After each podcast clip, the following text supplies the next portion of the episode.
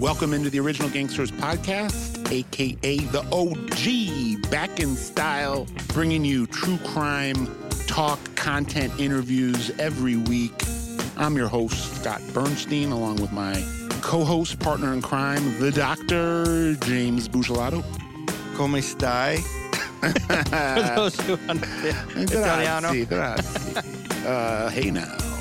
Uh, so uh, we are now uh, in our second episode where we're going to be without a guest, and we're going to do uh, a pop culture potpourri. Uh, me and Jimmy are going to chop up some uh, breaking news and some news and notes related to some television and film projects that are either out in the marketplace right now or in development and production or just very highly anticipated, either about to be released, recently released, or will be released in the not so distant future. And we're going to open the show by uh, breaking some fresh Hollywood gossip. Jimmy, you ready for this? Yeah, I'm excited to hear what's what's going down. So uh, let's jump into this pop culture potpourri episode by talking about Black Mafia Family and the new, about to be new, Black Mafia Family television show on the Starz cable network, being produced by 50 Cent and all the people that were behind the show Power, which was or which is the Starz Network signature show, um, a, fictional tale of a, of a New York drug dealer by the name of Ghost. And uh, people call it the Black Sopranos.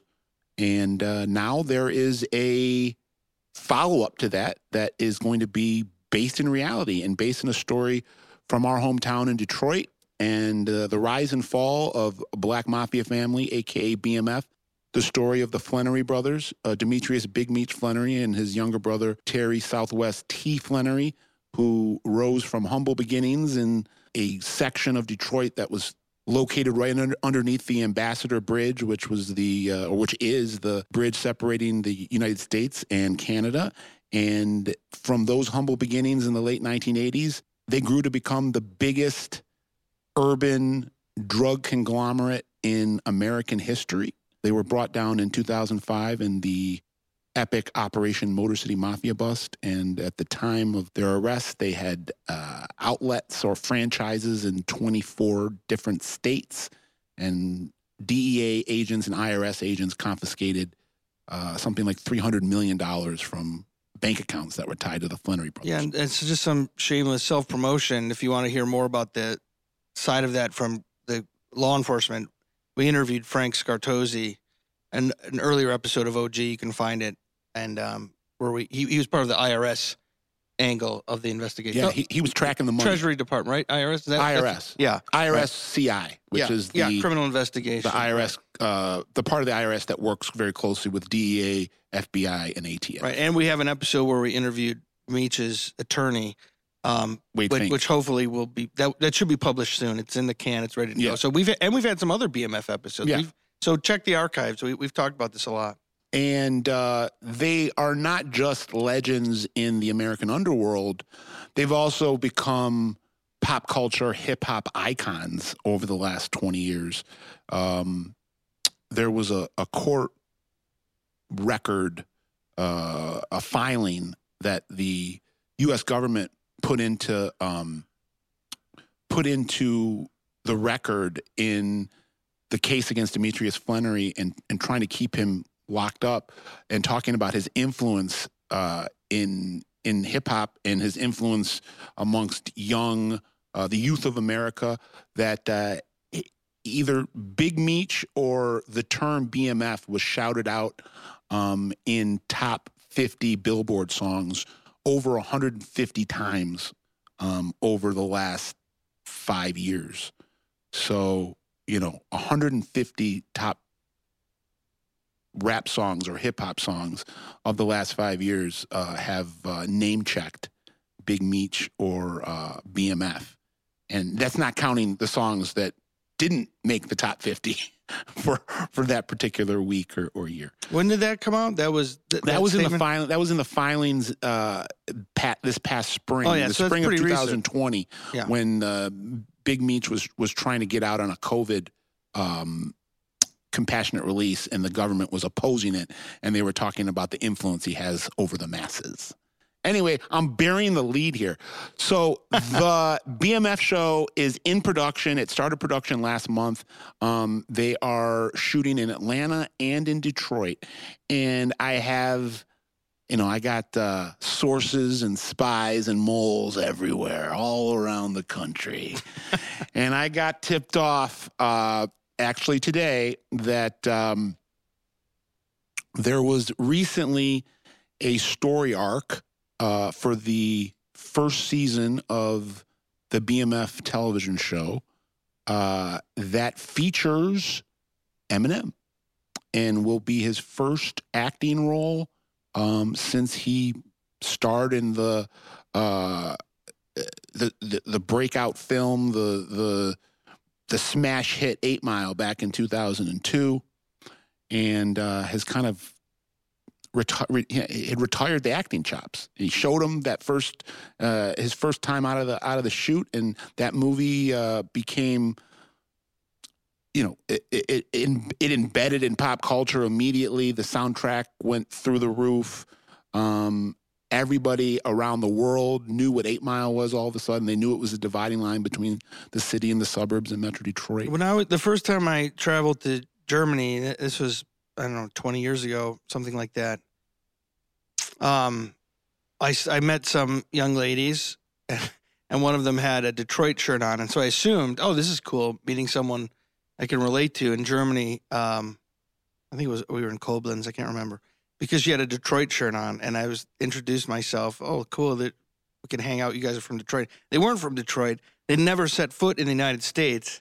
The only reason why they had a Detroit T-shirt was they liked the Eight Mile Yeah. movie, so they were repping. No, you every, know? it's just really interesting. post 2002 I, I didn't move back into the state i was out of the state from 98 to two well i was actually out of the state from like 95 96 to 2007 2008 um and at, and post 2002 and wherever i was i said i was from detroit people said 8 mile and i was like no 15 mile bro uh, yeah, but- and my, my students in Arizona, same thing. Their their ma- their primary frame of reference when I told them I was from Detroit was the film Eight Mile. Yeah. So uh, I guess they, they've kept this under wraps, and this has not been reported in in the Hollywood trades, while almost all of the other star-studded, uh, star-studded casting uh, choices uh, have been reported. But I was given the go-ahead as long as I don't name my source.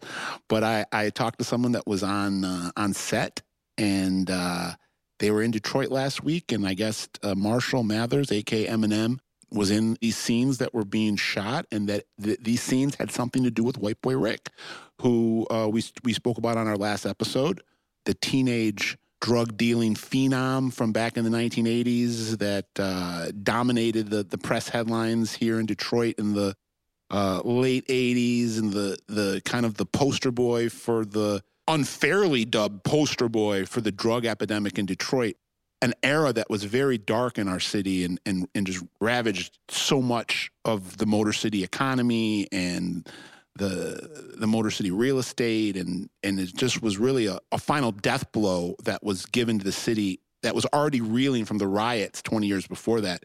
Well, don't forget, I'm going to be the the political guy here. Don't forget deindustrialization. Yeah. the big three did Right. a lot too. Well, they started outsourcing to, Right, right. So out of the out of the country and right. uh, unfortunately and, and unfairly, Rick became kind of the poster boy for that uh, era. Um, but in reality, he was a creation of the U.S. government and was a bought and paid for mole for Uncle Sam, recruited out of eighth grade to infiltrate drug gangs and did it all on the government payroll. And the movie or the the story was turned into a film with Matthew McConaughey that I worked on, and it was also uh, turned into a documentary that I executive produced that's now on Netflix and it's been trending the last couple weeks. So we chatted about that last week, and that was before I knew about this. But I do know uh, I was also the first one to report uh, a while back that Eminem had been in talks with um, the the the Rick Wershe camp. The, the Rick White Boy Rick's real name is Rick Wershe. Um, the Rick Wershe camp had been in talks with Eminem and his people back in the months and years after Eight Mile. That and it, and it, from what I could understand, Eminem had intended to do a follow up to Eight Mile that was going to be the White Boy Rick story, and it never happened. But there were contracts signed, and I believe there was some money exchanged, and um, Marshall was going to play Eminem. Uh, it never happened. But I heard that this story arc that he shot last week uh, has a White Boy Rick angle. It doesn't make a lot of sense that a 50 year old Eminem right now would be playing a teenage White Boy Rick Could he have even pulled that off? back then. right. I don't know. He easy. He could have done it easier in 2003 Oh, yeah, than he could do in Right, 2023. right, yeah, right. Fair point. Um, but uh, yeah, so so expect to see Eminem in the new BMF show, and um, hoping that uh, this news is well received, uh, not just here in, in Detroit, but uh, around the country in, in uh, Hollywood circles, and and people that are interested in, in the kind of convergence between music and and movies and film and television, and uh, this me- is big news. Let me ask you something. Uh, if you have any insight, a lot of people were surprised that he did not engage in further acting and more movie projects. Any ideas why? I mean, to have like a, a, Yeah. a huge hit like that and to show your acting chops with no acting experience, it's pretty remarkable. And a lot of people were expecting that, in, in fact, maybe he would just become an actor instead of transition to acting instead of Mhm. music. The that, way a lot that of didn't happen. the way that a lot of musicians Ice and Cube. rappers have done, Right, right. Ice T, Ice right. Cube, Yeah, yeah, right. LL Ice Cool. J. Yeah, right. Yeah, They're all examples. right now acting. Uh, uh, Right for Ice, a long time now. Right, Ice T is is is on, is on one of the Law and Order franchises. Ice Cube is in you know almost every movie that's released, and um, What happened? Any LL Cool J is on that- CSI. Uh, okay, so here's what I know.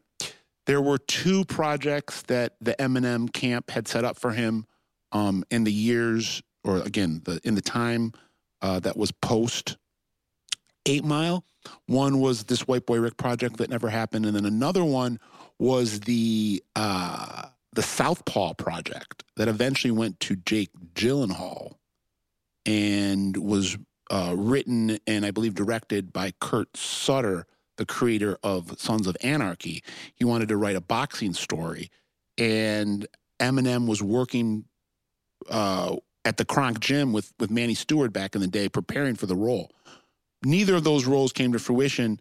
A, uh, the White Boy Rick movie that was conceived back then never got off the ground, but was eventually made, you know, with the Matthew McConaughey and the um, Sony people in 2018. And then Southpaw eventually got made with Jake Gyllenhaal and um, Rachel McAdams and Forest Whitaker. Uh, but Eminem wasn't a part of it. I believe, it, you know, it, it, his descent into drug abuse Oh, it's right about the same him time. uh, took him kind of off the shelf when it came to really anything, even music wise, for a Right. couple years.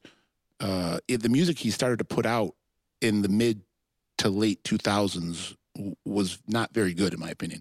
His best work is the early stuff and the stuff he's done in the last five, uh, uh, five, ten years. But the stuff he was putting out, I would say, from uh, between 2003 and 2010 was in my opinion, heavily influenced by his substances and just not. And I, I think it just affected every part of his life, and he didn't really have any desire to do anything other than than kind of wallow. So yeah. But again, that's just me playing armchair so the armchair timing. psychiatrist. I have no idea. I've read some stuff about that time in his life. He's r- rapped about it and, and and talked about it. That how he was in a really bad place, addicted to pills. Well, he lives around here. He could he could come in and join us Yeah. in studio. We'd love to talk to him and have him clarify. it, it seems like from hearing people talk that are close to Eminem and, and close to his business uh, dealings that he's he's uh, you know the strongest he's been emotionally, physically, uh, mentally in his whole life right now, and it's making great music and trying to get uh, I think more diversified in, in his business dealings, and uh, it just it seems like he, he's gotten past a lot of his demons. So let me ask you about the timeline here. Does it make sense to have a storyline where the Flenory brothers interact with White Boy Rick? See, I don't know. I I, I don't. Or is it like going to be a flashback? this is kind something? of a again stuff that's way above my pay grade. Um, I don't know if it's a scene that they're shooting that's like a flash forward where they're talking about stuff that's happening modern day. Uh, if it's a scene where Rick was locked up and they were kind of shooting a scene where some of the Flenory guys or some of the BMF guys were with Rick while they were incarcerated. It, it doesn't seem like that it could be a scene that was taking place Right. in the 80s. Yeah, it doesn't make sense. I know that the the the show BMF uh, is going to span, you know, from the Flenorys being teenagers all the way into their arrest when they were in their 30s. This is just me gandering. that might work. That might that, that chronology might work. When they were teenagers, they would have.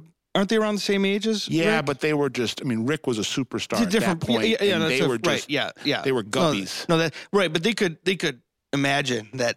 Yeah. that they, right, that which which we know there is some reimagining going on Right, right. in the in the storylines for Yeah. BMF that I think it's from from what I can gather, it's about seventy five percent true, and then they're taking about twenty five percent, you know, some creative license, Sure. creating some characters, changing some names. Yeah, that's expected. I think it's possible. One thing that one thing that I postulated in my head when I was thinking about this uh, and my drive into the studio when I learned this information was maybe they have Eminem playing Rick Senior Oh, that would be interesting. in the oh, 1980s, yeah, yeah, yeah, and then there's another character who's a teenager playing Rick Jr. yeah. That'd be that'd be cool. Uh, Rick Senior, for people that don't know, Matthew was Matthew McConaughey. McConaughey played Rick Senior in or Richard Senior in the film, and and was was really Rick's entry point into his relationship with the government. That's got to be it. He had been a um an illegal arms dealer on the streets of Detroit and had been working with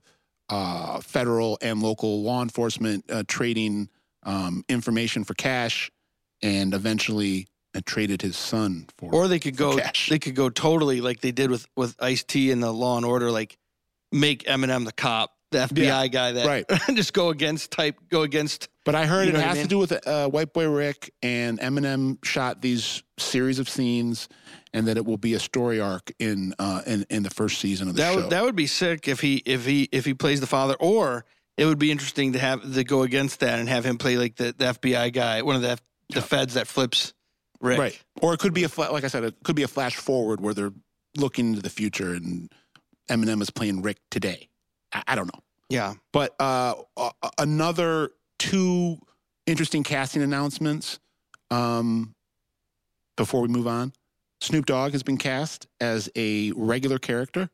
He's going to play a a pastor that that kind of transitions from the Flenory brothers' spiritual advisor to their de facto consigliere um, for the crime family they were running, and um, it's interesting because there are a lot of, and I think the character is also a reformed ex-con.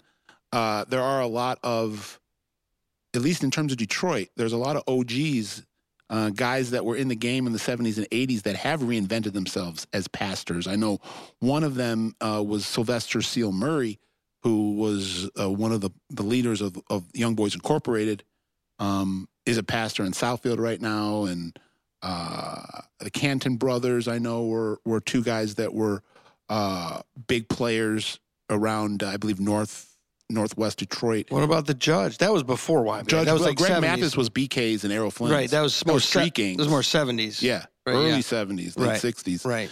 And um, Jimmy Red Freeman, one of the more infamous street characters, uh, street figures of all time, um, suspected in numerous murders, uh, but never convicted. Uh, is has been uh, been free from prison for a couple years now, and is is uh, running a ministry.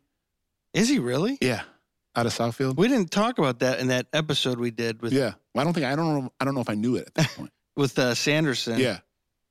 Uh, no, I don't think I knew it at that point. Yeah, that's interesting. Yeah, Che, want to talk about uh, pub that episode? Yeah, so we we had an episode with um, we interviewed uh, um, he was an IRS Jimmy guy. Sanderson, who was a IRS CI. Yeah, right. And he was, it, but but it's just sort of coincidental that his brother, Was, Was- a bookie for the mob. right, he ends up getting whacked. Him and what two other yeah, associates? or, triple a triple homicide in suburban Sterling Detroit Heights. in 1985, uh, allegedly ordered by the Giacalone crew and carried out by the Murder Row crew, who was the Detroit mob's um, African American wing. Right. So yeah, we have an episode. That was one of our earlier Yeah, episodes. Yeah, yeah. Sanderson wrote a book about investigating his brother's homicide, and uh, So Red plays a role in that story, Yes, allegedly. allegedly. Um, so it's interesting that, that Snoop Dogg's going to take on that character, but I could totally picture it. Yeah. I could picture Snoop Dogg as kind of a a, a, a shady religious figure that has some charm to him, but it's kind of like sleazy charm, and he's uh, you know he's he's he's speaking the word of God, but at the same time lining his pockets. yeah. Oh, so so he's So that's that's the character that he's playing. he's actually going to be kind of sketchy, not not like uh right. okay, interesting. he's presented as like the uh, at first she's presented as the spiritual advisor for the family that the mother goes and prays to and the dad takes the kids to church for. And then eventually kind of as the Flenory's empire begins to build and they become a big deal he according to what I've read he starts to kind of ingratiate himself in uh, all of their affairs, not just their religious affairs, but in their business affairs, and becomes uh, somewhere where they're, I think they were launder, they're, they, they're laundering money through, and is uh, starting to advise them because he's also an ex-con. Uh, goes from advising them uh, in, in relation to their relationship with God, and then now starts to later on in the in the story arc starts advising them on, on their criminal activities. And then uh, Wood Harris, who um, plays Avon Barksdale in the film, or sorry, in the television show The Wire, uh, one of the more iconic television crime lords of all time. Uh, Wood Harris has been cast as the Flenory's uh, mentor. Um, who I believe they're going to be calling Black Pat, but in reality is based on Harold Mills, uh, aka H Town, who uh, was the Flenory brothers' uh, mentor in the drug game. Uh yeah, I'm looking that up. I don't, I don't doesn't doesn't say this this article I'm looking at what which character what the exact character's name is. For who? Um, For Wood Harris? yeah. Yeah, it's it's Black Pat. Oh, okay. That's the name of the character. Oh, for sure. Okay. Yeah, yeah. Oh yeah, yeah, yeah, yep, yep. Sorry. Yep. So uh, that's the update for uh, Black Mafia family. We're all excited about it. Um, Big Meech's son, Little Meech, is playing Big Meech. Uh, uh, rapper Kash Doll, who's the the Cardi B of Detroit. You know, the the hottest female MC in the game right now, probably in the in the whole Midwest. Uh, Kash Doll is is playing a big role. Going to play one of uh, uh, Big Meech's girlfriends.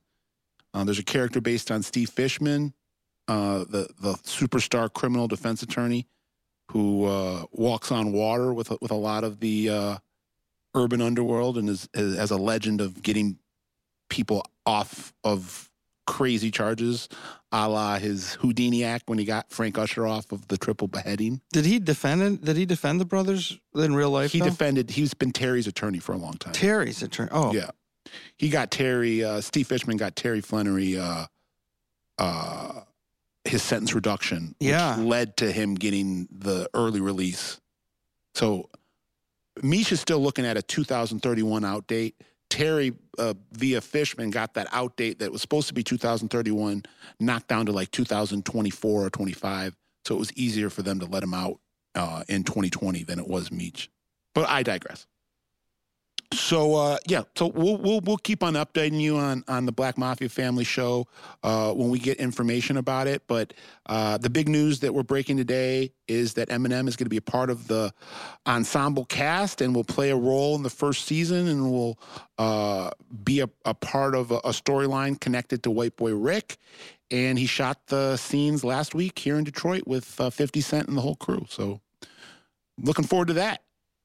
Let's uh, transition into a little news on the film front. Um, I would say that it is. Um, we are going to be getting two new, highly anticipated mob films one fictional and one based on reality. Uh, the first one people know about, I'm guessing, if you're Sopranos fan, we have the uh, Saints of Newark, uh, the Many Saints of Newark, which will be the Sopranos prequel that will be in theory uh, will be in theaters and on HBO Max this fall. It was supposed to be dropping in the spring, but uh, they they pushed it. So that's done. Post production, everything's done. Everything's done, Okay. And it's a story uh, I believe that spans 1968 to 1978. So you're going to get to meet all of the uh, OG Sopranos when they were younger, and then you're going to meet a lot of people that were referenced uh, in in the sh- in the show The Sopranos on HBO. You know, it it'll be interesting to see. Sorry to interrupt. It'll be interesting to see. There's going to be people like our age, older, a little bit younger, that are going to go see that because we're Sopranos fans.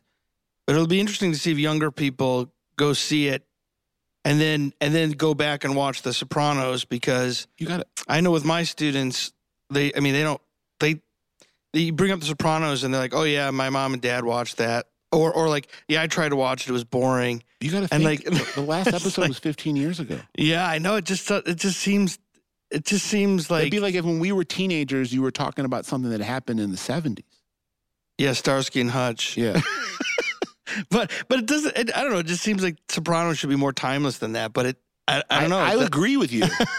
it doesn't but everyone has such a short attention span. These days- yeah, that's everything true. is so kind of immediate gratification. Nobody wants to go back and watch Sopranos or watch The Wire. Yeah, yeah, and it's too bad because the, the idea, like, um, and and like, uh, if it's not someone getting whacked every scene, this idea of like, well, it's too boring. I can't, I can't commit to this. Like, give it a shot. If you're a young person listening to this, you don't know what you're missing if you've never watched The Sopranos or The Wire. Like, and and that's part of the character development, you know, and the story development, and and also sometimes things have to hit their groove. So like I've had a lot of people tell me, younger people, I watched the first two or three Sopranos episodes and I couldn't get into it. Like you've in order to get to seasons two, three, four, where it's like insanely good, you, you got to watch s- Yeah. season one, or you're not going to know what the fuck is going on. So I, I don't know. I just it aggravates me Yeah. that more more younger people aren't aren't hip to the But this is a, so, but for people to just so they understand, this is a film. This isn't a television Right. show.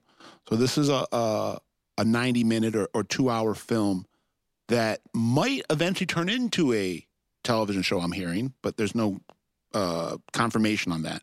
But I have heard rumors that this could be uh, viewed as a this film could be viewed as a quote unquote backdoor pilot to a, a television show starring. And and we should tell people that just like with Black Mafia Family, where Little Meech is playing Big Meech, um, in in this incarnation of The Sopranos, uh, James Gandolfini, R- R.I.P., the actor that played Tony Soprano so brilliantly and is dead, uh, died of a heart attack. His son Michael is playing Tony Soprano as a teenager. The, the uh, early feedback seems to be people are impressed I've with heard with I've heard amazing things. yeah. I've- that's what I'm reading too. I've heard a lot of people. I've talked to a lot of people in. Um, hit the siren, guys. I've talked to a lot of people in, The Hol- bit siren. in Hollywood that have seen uh, cuts of it, cuts of the um, cuts of the main, many saints of Newark, That that cuts great. of the many saints of Newark, and uh, are blown away by it. yeah, that's what that's what I'm uh, reading too. Um, you you made me laugh. Yeah. Wait, that was a, a reference to our former corporate partners at one of their shows, one of our former collaborators. Um, yeah, so I that'll that'll be interesting, and I hope that this. I hope it's good, obviously, but I hope it inspires some younger people to go back, or, or even just anyone who who didn't watch it when it originally came out. I suppose you don't have to be younger, but if if you didn't watch it when it first came out, I'm a um, little, watch it. I'm a little nervous about the casting of Billy Magnussen as Paulie Walnuts. Who is that? Remind me who that is. Uh, well, Paulie Walnuts was the well, I know Paul. right, right, is, oh, sorry. Paulie, Paulie Walnuts was uh, you know uh, Paulie Gualtieri, who went by Paulie Walnuts. Um, James, or sorry, Billy Magnussen is a Nordic-looking actor who is funny. He's been in a lot of things, and he's funny in them. One of the things that pops out in my head is uh, Game Night. Oh yeah. Oh yeah. Oh yeah. That's a that's a good movie. He's good in that. Um, he's good in. Um, I'm blanking. on Who does he play in that movie? in Game Night? Yeah. He plays one of the friends who's mar- who's uh, dating the Irish girl. Oh God, I don't even remember. I, I'm looking at images. I'm sorry. I hope he doesn't listen to this show because Billy Magnussen. yeah, because I, I'm it's not it's not ringing. Well, I hope Billy Magnussen is great as Paulie Walnuts. Sure. It's just I don't know if that would be my first uh, choice as a, as a character. I think he's like Swedish. No, I see what you mean. Yeah, he looks like um like one of those Skarsgård Yeah. Right. guys. Um. But no. Google. Uh, Jimmy's on his computer right now. Google. Uh, Paulie Walnuts, Many Saints in Newark, and you'll see him in character. Oh yeah, okay, So yeah. I see that the uh he's got the seven or like the um, got like you, you could tell it's like seventies like Yeah. the the guy who's playing Silvio looks just like Silvio, and that's kind of cool. And uh, Corey Stoll is playing Junior Soprano. I like Corey Stoll a lot. that'll be good. Uh, Ray Liotta's in it. What is he playing? I'm not sure who he's playing. Um, oh, actually, I do know who he's playing. He's playing Tony's grandpa. Oh, and do, eh, but he's not. A, he wasn't. He's supposed to be a wise guy. He's supposed to. Be. Oh, he's he playing- he was. but not. I think it's supposed to be Livia's dad. Oh yeah, because I thought I always got the sense that that his grandfather, soprano gra- grandfather, was not Right. connected with this. Right. Interesting. And what what what was her maiden name again in the show? I don't remember. I don't remember either. Interesting. And so they would have been Neapolitan too. Yeah, and then probably my all-time favorite, or not my all-time, my my favorite up-and-coming leading man superstar, uh, Jon Bernthal. I'm Oh, just yeah, a he's- he's giant, giant Jon Bernthal fan. Um, he's playing uh, Johnny Boy Soprano, and then uh, Alessandro um, Alessandro Nivola is playing um, Dickie Moltisanti, who was one of Tony's mentors. So Michael Perion, Michael Imperioli's not in this at all. I thought I read that he was going to like, even though that doesn't doesn't make sense because he was in Sopranos, but I thought he was going to, play his, da- or play his dad. yeah, or something like that. no, I uh, Nivola's playing Okay. uh, Dickie Moltisanti, who's his. He, Dickie Moltisanti's referenced a bunch in the show, and his murders referenced a bunch in the show. And there's a a, a new sh- uh, screenshot from the set that was released of the murder of Dickie Moltisanti's character being on the ground and someone shooting him. so we're gonna find out for sure then whether the cop did it. Right, exactly. So is it gonna bother you or anyone else out there that now we're really geeking out on this that the same characters that played Johnny and Junior in the show are not recreating those characters in the Well, on that note, Joe Siravo, who played Johnny Boy Soprano, R.I.P., died yesterday. really Yeah. oh my god And I loved I loved Joe Siravo in the Johnny Boy Oh, yeah, Soprano yeah, he role. was good. He was great. yeah And I loved Joe Siravo playing uh, Tony Taglialucci's son oh yeah in Donnie Brasco. yeah All right. The one who's chasing Al Pacino at the end trying to kill him. no Carlito's way Carlito's Way. Sorry, not darn. right Carlito's Way. right yeah yeah so he I mean first of all they they were gonna they were gonna go with a bigger name all due due respect but he might have been too old at this point to recreate the Johnny Soprano character Yeah, I, I was. Uh, A, those were probably my favorite scenes, or some of my favorite scenes from The Sopranos, were those flashback those flashback episodes where they were flashing back to the '60s, and you were seeing Junior and Johnny Boy. One of the most interesting episodes, and it was like non gangster at all. It was just about like emotion and like finding out that maybe your people you look up to had a lot of flaws. or bad people. The episode, um, well, I'm just talking about like like morally, like the episode where Tony becomes friends with his father's guma, Right. and then but then he starts to think about like he kind of treated my mom like shit. And, and he starts having mixed feelings, and that's a really good. It's just a great episode. Um, Well, the first time you meet Johnny Soprano, he's he's cutting off a dude's hand Yeah, or cutting off his fingers. Right, which is, is part of the not to spoil too much, Yeah. but it's part of the triggering for Right. Tony's right. some of his issues. and then Um, the scene where where uh, the young Tony is following his dad and his uh, sister to the carnival, thinking that like, oh, it's a daddy daughter date, when in reality it was just a yeah, a front for for Johnny Boy to Yeah. be you know selling swag out of the uh, out of the the, the carnival uh, back door. yeah. So it'll be it's it's going to be um, interesting. Um, and what about like um, you said, Hesh is going to be a character because he Yeah, was he was a older than Tony. He Yeah, would have been like a contemporary of Johnny's, Yeah. right? Yeah, which is why the people a lot of people make the comparisons around here to Alan Hilf. who was you know this Jewish bookmaker that was very close to Tony and Billy Giacalone, and then when Tony and Billy Giacalone died, was very close to Jackie He Giacalone. mentored the younger yeah, the way that Hesh was close to Johnny Boy and Jr. and then became very close to Tony. And One thing I, I know we're, I- but whatever, we're go, we're going down the Sopranos rabbit hole here, which is fine with me. One of the things I, I don't know if this is a spoiler, but if it is, then pause it for a few seconds. if you haven't watched the series yet, I don't think it's too bad. One of the things that I was, dis, let's just say I was disappointed with. We don't have to go into the details to avoid spoilers. The way the relationship with Tony and Hesh yeah, ended in that series, I thought was unfortunate. well, I don't know if that's but the right way to put it, but, but it, it- but- it, it didn't sit right with me. it didn't sit right with me in a in the way that. So let me unpack this for a second. It didn't set sit right to me in the sense that that's not the way that the character Tony should have treated Hesh. Yes, right. But it sat right to me in the sense that Tony's that, a piece of that shit. Tony's an asshole. Right, yeah, that was a fair point. Right. Like I think maybe that was the point. right, Yeah. And we've, okay. We've talked about that. I think we've talked about that. At least we've talked about it off the air. I think we've talked about it on the air, where I feel like David Chase um, was was intentionally over the last couple years of the show trying to make Tony as unlikable as possible to see how much he could push the needle where people would still like him despite they shouldn't have liked him. Yeah. And I know for me, there was a certain point where where I was just I turned on Tony as a as a fan because the first half of the show I rooted for him, and then there was a certain point where his character flaws were so evident, and he was such a selfish son of a bitch when it came to like everything. Well, I was actually rooting against him. and and the way they set it up, and this was Tony's self awareness, was earlier on, or the first half at least. He was his point was, I'm less bad than the other bad guys. Right. Yeah, And and, and the narrative sort I'm a of bad guy with a that up. heart. I'm a bad guy. I'm a bad guy with heart. Right, and he's like, uh, you know, I, I only I only take my aggression out on people who are even worse than me, and harm people who are even worse than me, and then and then you're right.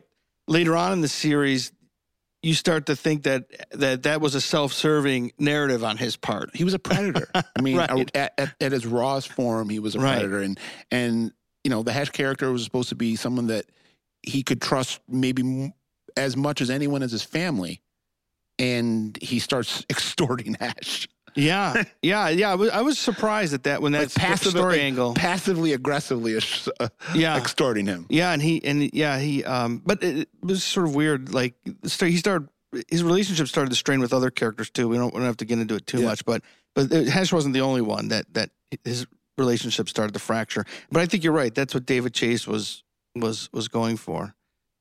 But, But but, anyhow, it's, it's it'll be exciting. yeah, and um, You want to get into you want to get in right into Coda? yeah. Let me just drop one more piece of knowledge, and then we're going to finish up with uh, the new Godfather three cut that's been out for a, a couple months now.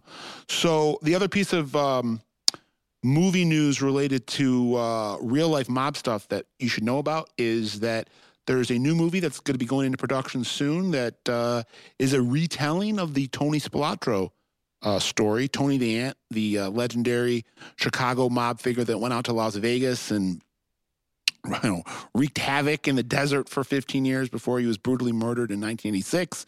Martin Scorsese uh, did the film Casino based on uh, Tony Spilotro, changed the character's name to Nicky Santoro, but Joe Pesci played that character in a very memorable acting role. the best. And uh, at first, I remember watching that movie as a kid, and my takeaway was, well, he's just copying his character from Goodfellas. But then you learn about, or at least then I learned about Tony Spilotro, and I'm like, no, that's not what he was doing at all. There was actually a lot of nuance to, you know, the differences between the Nicky Santoro character and the Tommy D character from Goodfellas, and he actually, you know, hit it smack dab on the head in terms of depicting the way Spilotro was. Remember, I'm we're I'm dating myself here, but remember the SNL joke David Spade when he was like, uh, "I just watched uh, Casino starring Pesci and De Niro, directed by Scorsese. I liked it better the first time. It was called Goodfellas, Right.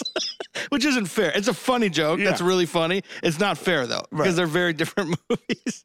But the point is well taken. I mean, it, it is funny. So uh, this movie is based on a script written by a guy by the name of Nick Celozzi, who was a young, aspiring actor, comedian, uh, whose dad was uh, kind of a local television star in Chicago, uh, was a used car salesman. If if you're from Detroit, I would probably um, make the analogy to Mel Farr Superstar. you know, Yeah. when we were kids in the 80s and 90s, you know, you turned your television on and like every other commercial Yeah. was uh, a commercial for the Mel Farr. That song is popping in my head right Yeah. now. Mel Farr, for people that don't know, Mel Farr was a former uh, NFL running back. That, He'd have the cape on. Remember, Yeah. like he was a, like he was a superhero. so Nick Solo, uh, Nick Celozzi Sr. was one of the biggest uh, car dealers, I think, in the entire Midwest. Um, had a huge um, collection of dealerships in in um, Chicago, and one of them was it, it, uh, it like sold more Cadillacs than any other dealership in the in the country or something. And his dad was a mob associate of some sort. I'm not saying that the dad was doing criminal activity, but the dad was doing a lot of business, or I should say, the dad was doing a lot of socializing with wise guys, including Spilotro. And at some point, Nick Celozzi Jr. is taken under the wing of Spilotro. Uh, I believe S- S- Celozzi Jr. had moved out to Vegas and was going back and forth between Vegas and, and L.A. Spilotro wasn't just in charge of the the the strip um, in the desert in Las Vegas. He was also in charge of all of the Chicago mob's West Coast affairs. So he had a lot of business in L.A. and was helping this Celozzi Jr. And it's kind of the story of the Spilotro's rise and fall as seen through the eyes of one of his friends' kids. well, Chicago had a deep history in California, Yeah. L.A. Yeah, so, and they, they were able to get their foot in there more so than the New York guys. so Harvey Keitel's in it. He's playing Nick Celozzi Sr., the, the used car salesman, or the car salesman, rather. Um, Emile Hirsch is going to play Nick Celozzi Jr. And then to me, the the quizzical hire here is uh, Paul Ben Victor as Tony Spilotro. Um, he is Ben Victor is a longtime character actor. If you're someone who's a fan of of mob movies, I'm sure you've seen him in, in films before. Uh, he was actually in The Irishman, um, but is a character actor. I don't see him as a lead, and uh, I, I guess I'll have to wait to see. But This is an indie film, I'm assuming. yes, I don't think it's with a major studio. But still, you got Harvey Keitel. Yeah, Emile yeah. Hirsch might not be huge now, but there was a point where Emile Hirsch. I mean, he, I think he's got an Academy Award nomination. Harvey Keitel's an icon. Yeah. I just thought you, you could get a better actor to play Spilotro. But maybe I'm being disrespectful to Paul Ben Victor. Maybe he'll he'll uh, he'll shred in the role. I hope I hope for the sake of the film he does. Now let's move on to Coda. So Coda that uh, was released on Blu-ray and DVD. What a few months ago? Was that a little before Christmas, before the holiday season? I'm right around New Year's. Yeah. Um, and so uh, Scott watched it right away. It took me a few months Should before we I ta- could should get to it. Tell people uh, what it is. Well, yeah, that's that's what I mean. Like the the the Blu-ray came out and it's Godfather Coda, but it's actually it's really Godfather Part Three, but it's um, Coppola. He's made some, I would say, significant changes to it. I I think a lot of people disagree with that, but um, he rearranged some pivotal scenes. And um, I think he used some different shots. I mean, there's n- different nothing major, angles. different angles. And then he cut out a lot. I think he cut out at least 10 to 15 minutes of, um, in- including a significant scene that I, I forgot to mention to see what you think about. Um, so it's it's it's different. I mean, I, I don't know if I would say it's it's a lot different, but it's significantly different. Does that make sense? Um, it's you're right. The, the the changes they made really, I think, change or or alters context. right. But the changes aren't so huge that every time you see a scene, you're noticing a change. Right. It's not like the um the geek out for a moment the Justice League Snyder cut, which I watched, which I thought was really good. But That's like an 85, 90% different film altogether. Mm-hmm. I mean, it, they're, they're like two or three major scenes repeated, and that's it. Otherwise, I, I wasn't expecting like such a radically different film with the new Justice League movie. That's not the case with Godfather. It opens. Coda. It opens with a totally different scene, Yeah, yeah. which I Um, think is a, a a huge win for for Right. Scorsese and the recut. Coppola. But, cut that out, Mark. but uh, Cut um, that out. Yeah, uh, I, I I thought the the the new opening scene was a real win for Coppola. Um, it, it- again it it's it better. alters context and it sets the movie off with a tone, and you have an understanding of where the film's going. You know, Michael's quest for legitimacy and washing you know washing his his sins and his family's sins through the church and this time he's going to be doing it directly through the Vatican and and it's it, in the original cut you don't get that knowledge until like 40 45 Yeah, yeah, later, minutes much into later. the movie Right. So let's talk about. I guess the, the the real thing is to talk about Godfather Three because there there's not a lot to talk about in terms of these changes other than what we just laid out. But like, it's it's a very divisive film. A lot of people hate it. I think Scott and I like it a lot more than most people. So regardless of which version you watch, Coda or Godfather Three, we'll just take a few minutes talk about the things we like about it, and maybe some concessions to the critics, some No. parts that we think could have been better. and you also got to understand it you know we're talking about putting things in context like how d you get the two greatest movies of all time that Right. you're trying to follow up with Impossible. So it's like even if you hit a grand slam, you're still going to be leaving people uh, kind of wanting more because the first two were, if there's anything bigger than a grand slam, you know, the first two were so, so classic, so, so uh, embedded in the fabric of Americana yeah, um, so integral and and pivotal in, in launching the careers of the De Niro's and the Duvalls and the Pacinos. Uh, they didn't really exist before The Godfather. So it, there were so many things that you're up against when you, you decide to reconvene uh, almost 20 years later and, and do a third installment. So I, I think it would be, it was very, it would almost, it would have almost been impossible to match your first two accomplishments. So, so no matter how good of a job you did, you were always going to fall short. yeah. I think if you adjust your expectations, and I know some people will say, "Well, I shouldn't have to," whatever. You're, you're right as a viewer, audience member, whatever.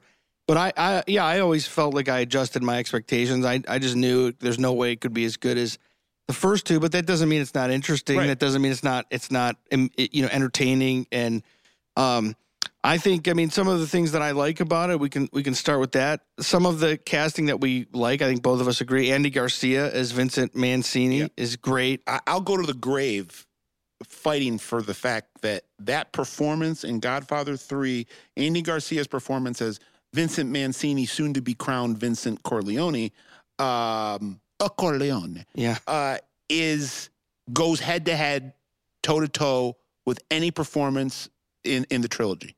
Yeah, I agree. He's he's fantastic. Uh, it, it was like a that was a real bright spot of the film. It it, it kind of breathed new life into the into the family, both both theatrically and, If and anything, I wanted more, storyline. if anything, I wanted more of him. No, I agree. Yeah, he was pretty charismatic. He he looked the part. He looked. I mean, it, you totally believe he's Sonny's kid. The way he act, his look, the way he acted.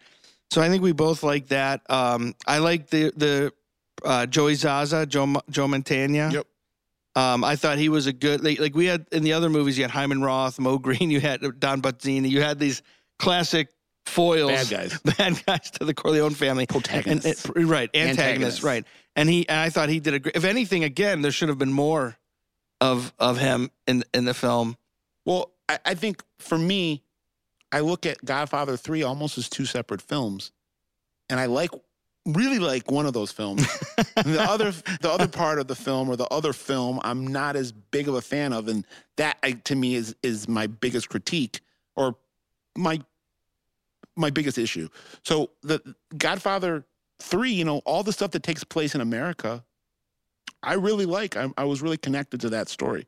Yeah, Um, The second half is is less of Garcia and less of Joe Mantegna. Second, half, well, Mantegna's dead, yeah, and then I was I wasn't going to spoil that, but yeah, And then the Garcia's character kind of takes a back seat in in the uh the move when the when the the, the scenes of the movie move to Sicily and we have the entire uh half of the movie that's in the, in another country and uh other than the decision by the the Vincent character to break off his relationship with uh with Michael's daughter um he there, there's no real there's there's nothing really at stake for him until the very end when when he becomes the new Don. and I- mean it's actually part of the narrative. I, it's supposed to be that way because the point is now Michael's taking him under his wing, and and Michael pretty much makes a point of you need to shut up and listen now, and that's what he does. But in some ways, that's not as interesting Yeah. cinema, right? So so it, it's on purpose that he that he's more in the background in the second half of the film because the point is early on he's impulsive, Mm-hmm. but but that's what makes him more of a compelling character gangster. And then the point is Michael wants him to take a back seat and listen and learn, and he does. But uh, in some ways, it's it's not as it's not as interesting. Um, but uh, otherwise, I think I think the, the casting was really good.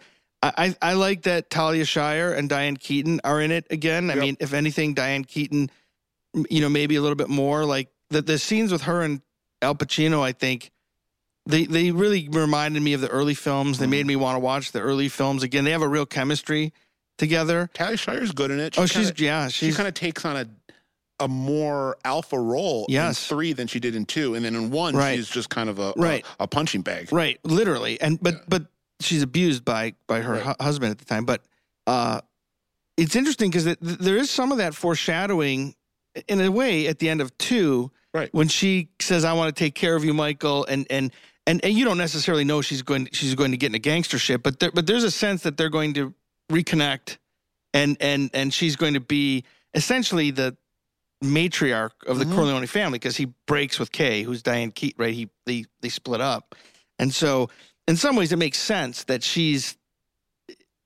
for all intent and purpose, the the matriarch of the of the Well, Corleone she has family. some great she has some great lines in it too. Now Yeah. they'll fear you. Yeah, maybe they should fear you. but that's what I was going to say. A scene that's cut out, and at least I watched it a few nights ago, as far as I can recall, is the scene in the church where Garcia says he wants to hit Joey Zaza, and then finally Connie comes in and she goes, "Just do it." Right. That was a good scene, and that Yep. wasn't in. That's not in the coda, which I don't know what Coppola's logic was taking that out. But um, but that that was an example of her like getting directly involved, not not just sort of like wielding power behind the scenes. I'll tell you one casting that I didn't love, and I told you this off the air. I- I didn't love Eli Wallach as Ozzy Altobello. Yeah, that one doesn't bother me as much, but he was I see. okay. I mean, he was not. He wasn't bad, Yeah, but yeah, I don't know. And then this is this is a an old complaint that maybe has no relevancy. But I mean, Eli, Eli Wallach's a Jew. I'm a Jew, but I, I I don't know. I, I would have liked to see an Italian actor playing Ozzy Altobello. Yeah. I mean, but I mean, Moe Greene, an Italian guy, Right. played Moe Greene, and Pol, you know, No, but Moe Greene was that wasn't an Italian guy who played a Jew. right, Italian guy played the Jew, and Right. James Caan. Right, wasn't a Jew who played a Jew. Yeah, Italian. so it can be done, but Yeah. maybe it just wasn't done as well with with um, and then or uh, even or even if it was like a, a Jewish actor like a Jerry Orbach, who I loved as you know, obviously he's great as Lenny Briscoe, the cop in Law and Order, but there was other movies where he plays uh, a mob boss. He and looks I- like an Italian I always guy. li- yeah, I would have liked Jerry Orbach in that. yeah, he role, he looks he looks Italian. if you're going to go the Jewish route. Right. Yeah, I mean, I guess we can go into some of the things that we agree with the critics. So some of the casting, like obviously the elephant in the room here, Sofia Coppola. But I I see that to me is is an overrated critique. She wasn't amazing, but she was. I thought she was good. It I doesn't, didn't think it, it doesn't great. ruin the film. I mean, some people act Doesn't like you, ruin the like film. you can't even you can't even watch it Yeah. because she's so bad. I actually think I she's kind of she's kind of sexy. She looks great. Yeah. No, I agree. She looked. She. I mean, I, I will give you that. When I watched it again, and I was just like, "Is it going to be as bad as as everyone says?" And I remember, and the first thing that I noticed was she absolutely looks like she could be Michael's daughter. Mhm. I mean, she she is very Italian princess looking, and I was like, okay, like she definitely looks the part. And and then, but the the more the more scenes she's in, right? Then I started to see, okay, I, I can I I can see why uh, you know some of the critics Um, she, she's she's not. I just didn't think she was horrible. No, I thought she was I could see good. that. I, I thought she she she handled it. She carried her weight.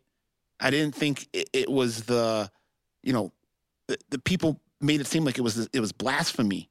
You know, it, Yeah. it was it, it was the the stone or the rock that that brought the the film down to Winona Ryder was originally Right. cast as as Mary. I think she would have been better. I love Winona Ryder, but I mean, I, I would say Sofia Coppola definitely looks more like she could be Michael's daughter than Winona Ryder, but Winona Ryder is just a better actor.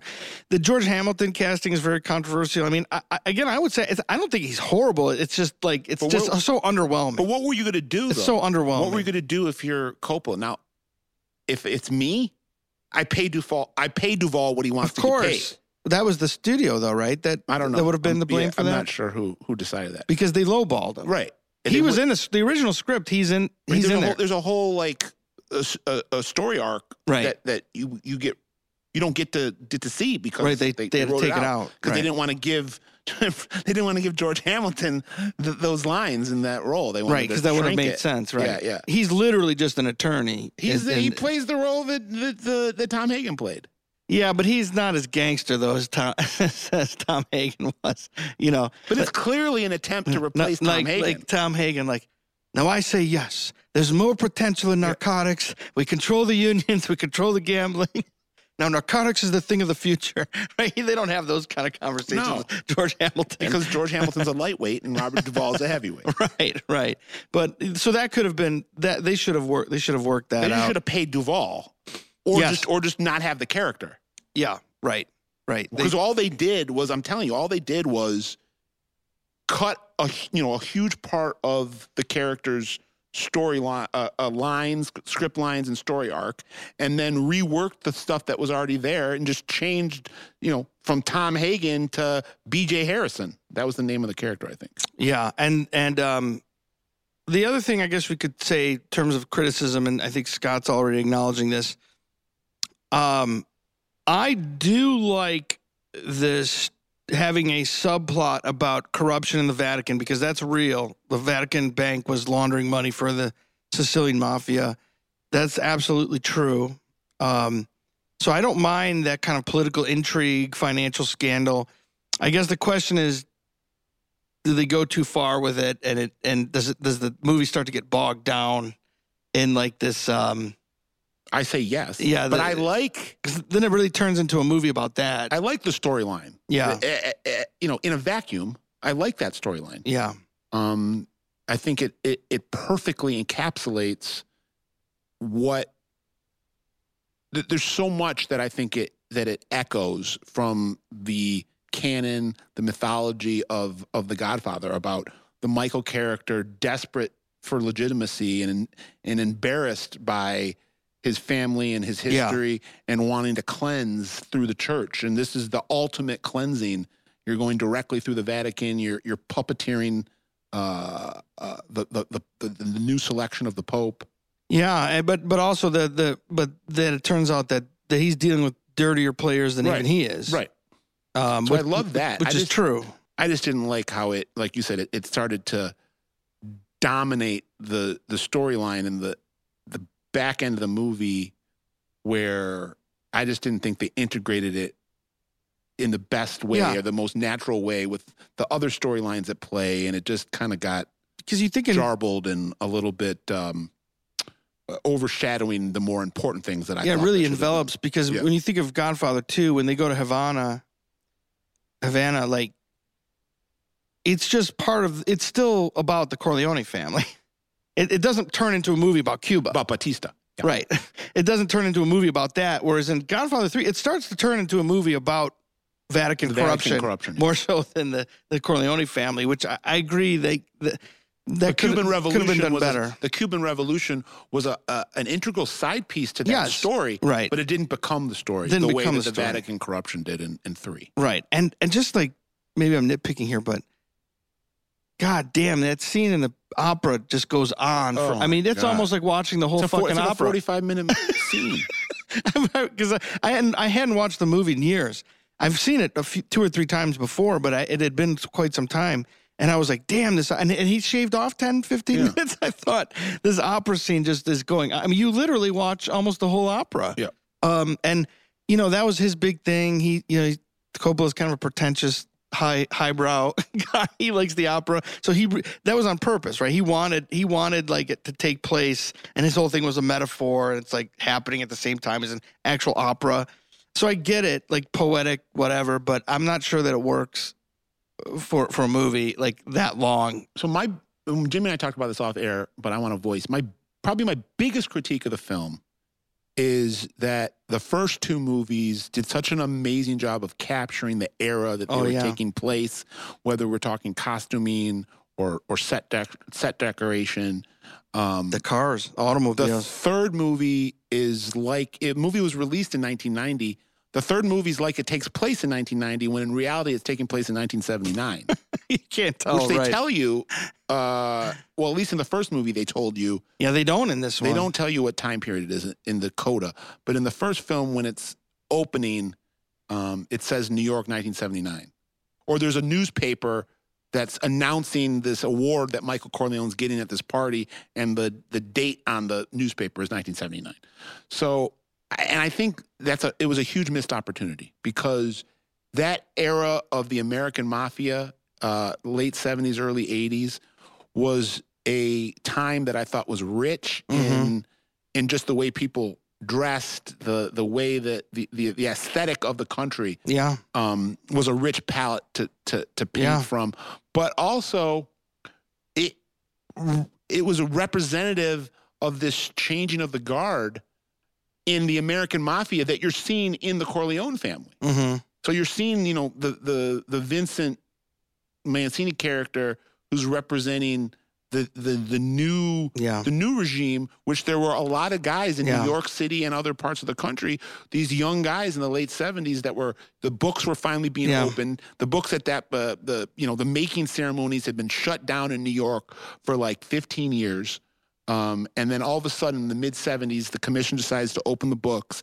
And between 1975 and 1980, there are hundreds of young mobsters that are get they get their button and that are shading the the the direction of the mob and the current state of the mob then is being shaded by this new generation where you know you have a lot of the the the the, the real OGs that are either dying or going into retirement and I just thought it would it would have been such a um, if they would have really captured that era of the late 70s in New York City with you know a lot of the old dons dying and uh, a lot of the new newcomers um, staking their claim. It, it just I thought it could have really enhanced the the, the story that was. Vincent Mancini is sort of the the John Gotti, Joey Massino Yeah. kind of era, and and Michael Corleone's the Paul Castellano. Like you know he's got a club because he says you know you should come down to the club. yeah, yeah, and he's got a crew. yeah, but you don't really see you see little glints of it, but nothing.